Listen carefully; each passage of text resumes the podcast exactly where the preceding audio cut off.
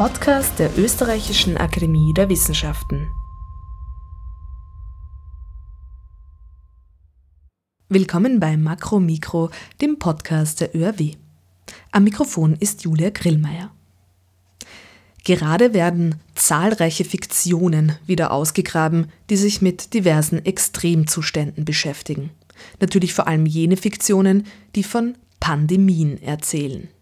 Klassiker sowie Popkultur, Filme, Serien, Bücher, Videospiele, die von sehr vielen Menschen konsumiert werden, können dabei besonders aufschlussreich sein, wenn wir darüber nachdenken wollen, wie wir uns denn als Gesellschaft solche Ausnahmezustände vorstellen.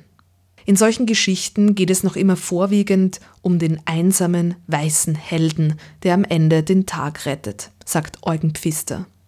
Aber es gibt bereits andere Geschichten, die uns in der Situation wie der gegenwärtigen vielleicht besser beraten würden. Geschichten, die Solidarität und Kooperation in den Vordergrund rücken. Eugen Pfister forschte am Institut für Kulturwissenschaften und Theatergeschichte der ÖRW und leitet nun das Forschungsprojekt Horror Games Politics an der Hochschule der Künste in Bern. Für Makromikro spricht er über den Einfluss solcher Erzählungen und über Pandemien in aktuellen Computerspielen. Wir kennen uns so lesenderweise, weil wir sind ein bisschen im gleichen Dunstkreis unterwegs sozusagen, nämlich in dem Sinn, wie man kulturwissenschaftlich und in deinem Fall auch ganz konkret historisch zeitgenössische Popkultur analysieren kann, um das heute ein bisschen besser zu verstehen. Mhm. Ähm, du arbeitest in einem Feld, in dem ich mich gar nicht auskenne und jetzt bin ich schon sehr gespannt auf das Gespräch. Du arbeitest über digitale Spiele und wir reden natürlich über das heute im Sinne auch von Pandemie und Lockdown und wie man über ja diese Popkultur quasi auch diese Situation jetzt besser verstehen kann. Magst du eingangs kurz erklären, in welchem Rahmen und mit welchen Fragestellungen du dir digitale Spiele ansiehst? Fangen wir vielleicht so an. Also konkret leite ich gerade ein Forschungsprojekt an der Hochschule der Künste in Bern namens Horror Game Politics, gemeinsam mit einem Kollegen, dem, dem Arno Görgen, wo wir uns Horrorspiele der letzten zehn Jahre anschauen, um herauszuarbeiten, einen Katalog von ideologi ideologischen Aussagen. Oder ich spreche da auch von, von Mythen, so ein bisschen von, von Barths inspiriert. Also es geht prinzipiell vereinfacht darum, dass politische Kommunikation auch in der Populärkultur stattfindet sogar ein meiner Ansicht nach sehr wichtiger Teil unserer äh, Gesellschaft, unserer Kultur, unserer Gesellschaft, unserer Politik äh, wird hier ausverhandelt. Und da schauen wir uns halt einen ganz konkreten Katalog an, um da herauszuarbeiten, was hier alles besprochen wird, ausverhandelt wird und so weiter. Und gröber, also in einem gröberen Rahmen, schaue ich mir einfach Computerspiele aus einer ideenhistorischen Perspektive an. Das heißt, ich schaue mir an, wie Ideen sich weiterentwickeln äh, über die Zeit, und wie eine gemeinsame Kommunikation eigentlich erst möglich wird, dadurch, dass wir in der Populärkultur eine gemeinsame Sprache finden. Das heißt, Horrorspiele bedeutet das, du bist zumindest digital durch schon ein paar Pandemien gegangen. Ich nehme an, das ist da ebenso Thema. Ja, vor allem, und das war ja so ein Hype in den letzten Jahren, wenn es um, um uh, Zombie-Narrative geht, weil da einfach sehr mhm. häufig so der Ursprung ist, entweder ein Virus, uh, einmal in einem Ausnahmefall auch eine, eine Pilzspur oder nein, zwei oder drei. Aber die meiste Zeit ist es ein Virus, also das kommt am nächsten hin zu, zur Pandemie. Zuletzt habe ich auch gespielt ein, äh, ein Vampirspiel, Vampire, das äh, sogar die spanische Grippe inszeniert als Hintergrund. Also die Pandemien mhm. trifft man da immer wieder, die sind ein klassischer Bestandteil des Horrors. Du hast gerade auch schon gesagt, spanische Grippe, das heißt, manche sind an tatsächlichen historischen Pandemien gemodelt, andere sind wahrscheinlich ähm, sozusagen fiktiv mhm. oder entfernen sich da weiter. Macht das einen Unterschied, würdest du, würdest du sagen, also wenn das explizit gemacht wird? Ja, definitiv macht es einen Unterschied. Die Frage ist, was für Unterschiede interessieren uns jetzt hier. Im Horror ist es eigentlich sehr selten, muss ich dazu sagen, dass wirklich so ein historisches äh, Vorbild eins zu eins übernommen wird, mhm. weil äh, gerade bei den Zombie-Geschichten ist es auch meistens in so einem leicht futuristischen ähm, Setting, das heißt, es spielt in unserer Zukunft und Vampire ist eine Ausnahme. Und auch hier muss man sagen, es geht gar nicht so sehr um die spanische Grippe, sondern um eine Mutation, die eben die Vampire auch berührt und während es ganz normale halbwegs sympathische Vampire gibt, ist zur gleichen Zeit wie die spanische Grippe auch ein Virus bei den Vampiren im Umlauf, der sie zu Berserkern macht. Das heißt aber, die Pandemie ist da meistens eher der Hintergrund und nicht der Vordergrund der Erzählung. Genau, das ist so ähm, auch das, was ich da öfter schon gesagt habe äh, in den anderen Zusammenhängen der Virus ist so ein bisschen, weil man braucht einen Grund für das Ganze, der ist so die Erklärung, wie sagt man, die, die Origin Story, die dann meistens aber keine Rolle mehr spielt. Also gerade vor allem in Zombie-Spielen, aber auch in Zombie-Filmen geht es sehr selten um den Virus selbst. Also man muss nur überlegen, wie oft geht es darum, jetzt zum Beispiel eine, ein Heilmittel gegen den, den Virus zu finden. Das ist eigentlich meistens gar nicht Thema oder es wird halt äh, argumentiert, dass es unmöglich ist. Also der Virus ist da mehr so wie eine Naturgewalt, die ähm, uns einfach vor eine Herausforderung stellt und die Grenzen des gesellschaftlichen Zusammenhalts aufzeigen soll, wobei ich das sehr kritisch sehe. Mhm, mh. Das heißt aber, Viren eignen sich insofern jetzt nicht so toll als Gegnerinnen in jetzt Spielen. Vielleicht bemerkt man das ja auch, weil auch heute ist ja so Kriegsrhetorik gegen Corona oft sehr unbefriedigend bzw. schädigend, weil das eben nicht so ein Endgegner ist, den man dann auch, äh, sei es jetzt in einem digitalen Spiel, so direkt äh, quasi begegnen kann, oder? Also das sind äh, wahrscheinlich so, sieht man im Videospiel nochmals, dass dieser, dieser klare Gegner, dem man dann gegenübersteht, hier nicht funktioniert mit einem Virus. Genau, da hast du, da hast du den Punkt eh am Anschluss gemacht. Also es ist, Viren sind extrem undankbar eigentlich. Also sie sind auf der einen Seite spannend, weil sie so eine Urangst in uns ähm, auslösen, weil es einfach diese unbekannte Bedrohung ist. Es hat auch etwas von der Natur, die wir einfach nicht kontrollieren können, weil es sind ja irgendwie Vorformen von Lebewesen, aber wir können nicht mit ihnen verhandeln und wir können auch, was uns in Computerspielen wahnsinnig macht, wir können sie jetzt nicht mit äh, Maschinengewehr niederschießen. Äh, also mhm. Also der First-Person-Shooter gegen Viren geht nicht, gegen Zombies ja, aber die Viren selbst bleiben eigentlich äh, unberührt im Hintergrund. Aber äh, was du ansprichst, finde ich tatsächlich sehr spannend, weil ich mir das genauer äh, anschauen will, noch auch in Zukunft ist, dass wir halt schon in sehr vielen äh, Problemfällen sofort eine Kriegsrhetorik übernehmen oder alles auch immer als einen Konflikt verstehen müssen. Und äh, du hast gesagt, es ist nicht sehr erfolgreich, aber sie haben es ja versucht. Also Boris Johnson und Emmanuel Macron sind zumindest zwei Beispiele, die mir einfallen, die da ganz eindeutig an Rhetorik auch aus dem Zweiten Weltkrieg zurückgegriffen haben, um da sozusagen die, die Bevölkerung zu mobilisieren. Mhm, mh. Ja, das sind ja solche Narrative, sagt man dann ja oft dazu, also solche quasi Erklärungsmodelle, mit denen man dann versucht, einer neuen Situation zu begegnen. Würdest du sagen, ähm, ich meine, das ist ja sozusagen der, der, die, die These, die auch hinter deinem Forschungsprojekt steht, dass eigentlich solche Narrative, wie sie eben auch in so Computerspielen oder in digitalen Spielen äh, zugrunde liegen, dass die uns auch prägen in unserem Alltag, beziehungsweise unsere Ideen prägen, wie wir dann zum Beispiel uns in einer tatsächlichen Pandemie verhalten. Das ist aber natürlich nicht eins zu eins so. Also man kann jetzt nicht sagen, ich spiele ein Computerspiel und das gibt mir dann eine eins zu eins Anleitung, wie ich mich in einer Pandemie verhalte. Genau. Wie würdest du denn dieses Verhältnis beschreiben?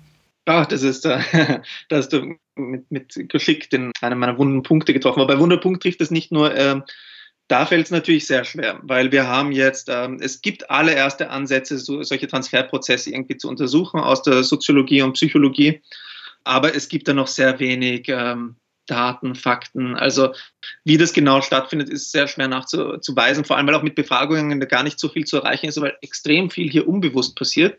Es geht ja nicht um konkrete Aussagen, wie verhalte ich mich in einer konkreten Situation, sondern um Weltbilder und Werte und ein allgemeines Verständnis, also zum Beispiel die, die Vorstellung, dass man eben Konflikte prinzipiell oder Herausforderungen prinzipiell zuallererst in einer Konfliktform lösen will, also indem man irgendetwas bekämpft. Äh, das ist dann extrem schwer, das jetzt an einzelnen Personen festzumachen, wann sie das wo gelernt haben. Was wir allerdings machen können, ist halt mit der Diskursanalyse schauen, wo überall sehr ähnliche ähm, Aussagen sich finden oder halt ideologische Mythen oder auch Narrative kann man auch dazu sagen. Wenn sich ein ähnliches Erzählungsmuster oder eine äh, ähnliche Erklärungen für einzelne Probleme in sehr vielen Kulturformaten wiederfinden oder Medienformaten. Also wenn es äh, nicht nur mehr in einem Film ist, sondern in vielen Filmen, dann plötzlich in Fernsehserien, auch in Graphic Novels, in Computerspielen. Und dann besonders spannend, wenn man sich anschaut, Rhetorik in Tageszeitungen oder von äh, Ansprachen von Politikern. Wenn sich da das, ein, ein gleiches Muster zeigt, dann kann man halt finde ich, nachweisen, dass seine Aussage erfolgreich war. Mhm, mh. Erklärt es das ein bisschen oder war das jetzt zu Nein, absolut, absolut. Okay. Also wenn wir zu unserem konkreten Beispiel der Pandemie-Lockdown kommen, da ist ja dann das oft verschränkt mit auch so, wenn wir jetzt schon bei Darstellungen in der Popkultur sind, mhm. bei, mit, mit generell so postapokalyptischen Darstellungen. Also da geht es ja dann oft gar nicht so genau darum, ist das jetzt ein Virus oder wie ihr auch gesagt habt, eine, ein Pilz oder ein Bakterium, sondern einfach, es ist eine Pandemie, man kann nicht rausgehen, die Gesellschaft bricht zusammen. Und wie geht man dann mit dieser postapokalyptischen Situation um? Und du hast jetzt auch schon öfter gesagt, dass das oft dann in so einer ganz individualistischen Weise verhandelt wird. Also mhm. der Held meistens oder manchmal auch die Heldin oder eine Gruppe von Heldinnen. Ganz selten die Heldin, ja. ja meistens genau. ist es der, der weiße Held noch immer. Okay, okay. Und die sind dann quasi allein gegen diese globale Situation der Postapokalypse gestellt. Ja. Ist das tatsächlich auch noch immer, immer so? Das ist noch immer so. Es wird schon besser. Also man, ich bin jetzt nicht ganz kulturpessimistisch, wenn ich mir Computerspiele anschaue. Ähm, die Ausgangslage ist jetzt nicht super. Also da hat sich der Film schon weiterentwickelt. Vor allem, wenn wir uns Zombie anschauen, da gibt es halt schon sehr viel möglich, mehr mögliche Zombie-Erzählungen wie das habe ich zuletzt gesehen, The Girl with All the Gifts, wo plötzlich äh, der Zombie vermenschlicht wird wieder und eben nicht nur das andere das Monster ist, sondern dass aus ihrer Perspektive, also aus der äh, Perspektive eines Zombie-Mädchens erzählt wird.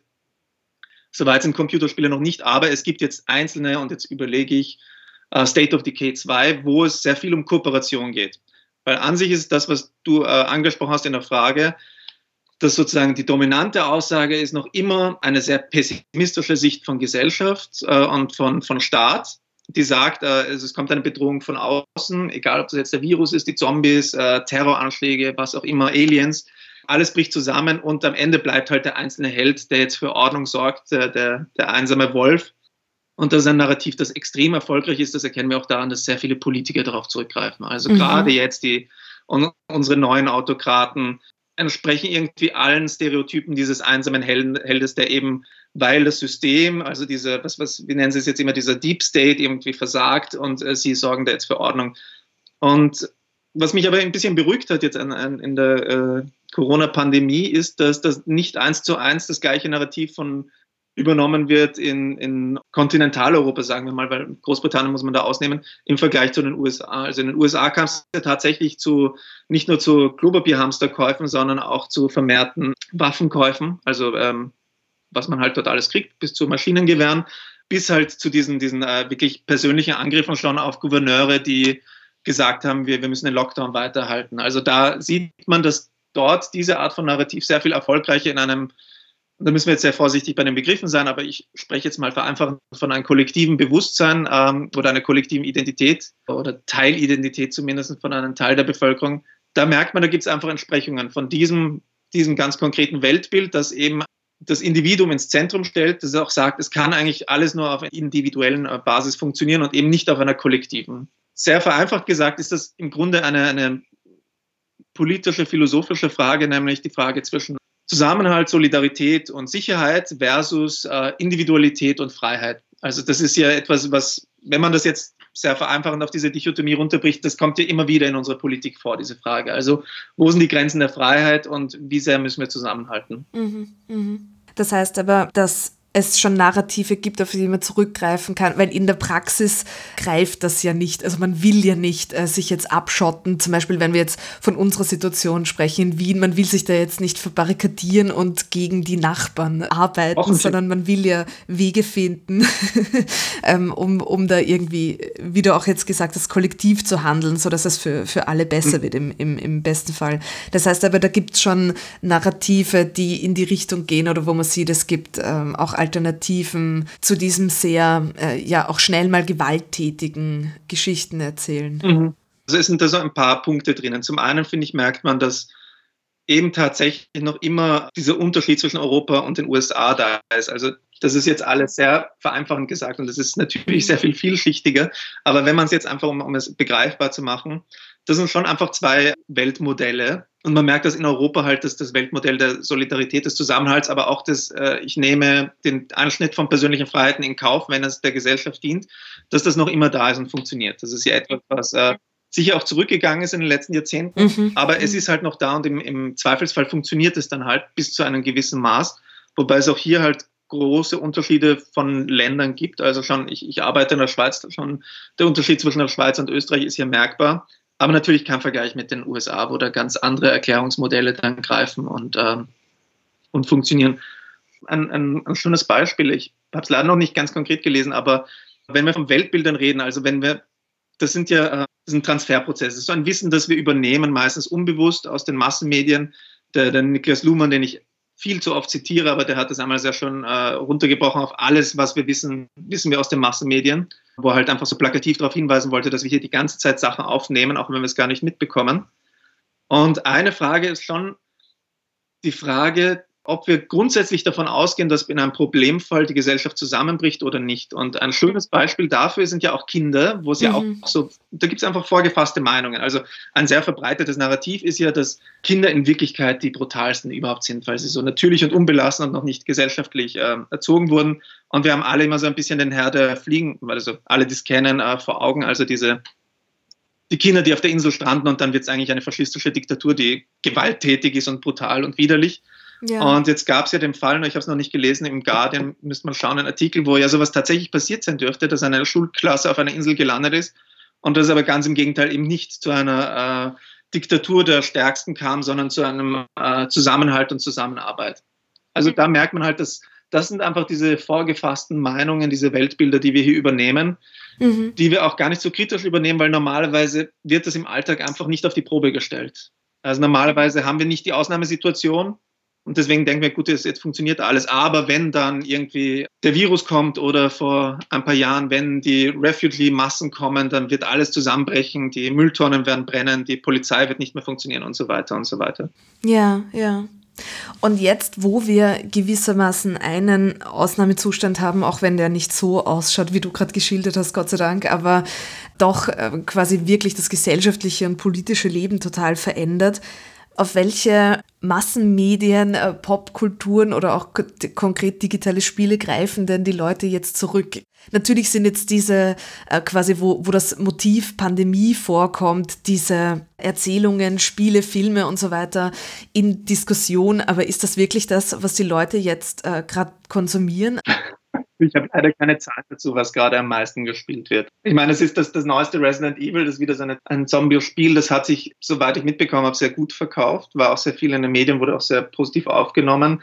Es gibt halt massenweise äh, Listen von äh, Spielen zur Pandemie, die halt mhm. thematisch passen. Aber das weiß nicht, da müsste man wirklich schauen, was die Leute jetzt lieber spielen oder möchte man lieber ja. ablenken. Ich persönlich, äh, gut, ich muss halt für mein Projekt Horrorspieler spielen, aber persönlich, wenn ich mich entspannen will, wenn ich Zeit dazu finde, möchte ich was ganz anderes spielen gerade. Aber ich kann, einen Punkt kann ich aufnehmen, den du gesagt hast, also wir haben uns auch da, mit, mit Arno habe ich mir teilweise angeschaut, wie wird denn auf Twitter, werden da Bezüge irgendwie hergestellt und da gibt es wirklich einige Tweets, jetzt auch nicht massiv viel, aber einige, die halt sehr stark die Krise plötzlich übersetzen in, ins Computerspiel. Also da werden Bilder von leeren Straßen gezeigt und dann werden halt äh, sofort die Bilder evoziert, die in Resident Evil passieren oder in Silent Hill, wobei Silent mhm. Hill ist nicht mal Pandemie, sondern das ist eigentlich sehr, mehr so ein psychologischer Horror. Und was, äh, was lustig ist, weil ich mich das gefragt habe, eben vor zwei Jahren kam das Spiel äh, Vampire raus, das sich mit der spanischen Grippe auseinandersetzt, wo man massive Überschneidung mit unserer Welt hat, weil äh, also man sieht die Straßen von London leer, die Polizisten sind mit Mundschutz unterwegs, äh, es sind die, überall sieht man diese Plakate, die einem sagen, man muss sich die Hände waschen, man soll nicht in der Öffentlichkeit husten, man soll einen Mundschutz tragen, das Krankenhaus ist überfüllt. Und das Lustige ist, auf das Spiel wurde gar nicht zurückgegriffen, weil es einfach nicht, nicht erfolgreich war in dem Sinne. Das, mhm. das hat es nicht geschafft in einen Kanon unserer Populärkultur, mit dem wir unsere Welt verstehen, während Silent Hill, das inhaltlich viel weiter weg ist von der Pandemie, es geschafft hat. Mhm, mhm. Weil du Twitter gesagt hast, mein Twitter ist voll von Animal Crossing. Also da ist eindeutig nicht äh, die, die Pandemie irgendwie Thema. Das wäre die richtige Antwort gewesen. Alle spielen jetzt Animal Crossing außer mir. Das war Makro Mikro, Podcast der Österreichischen Akademie der Wissenschaften. Diesmal mit dem Historiker Eugen Pfister. Alle Informationen und alle Ausgaben von Makromikro finden Sie unter www.oerc.at slash podcasts. Sie können diesen Podcast dort auch abonnieren und uns Feedback hinterlassen, worüber wir uns immer freuen. Vielen Dank fürs Zuhören und auf bald, sagt Julia Grillmeier.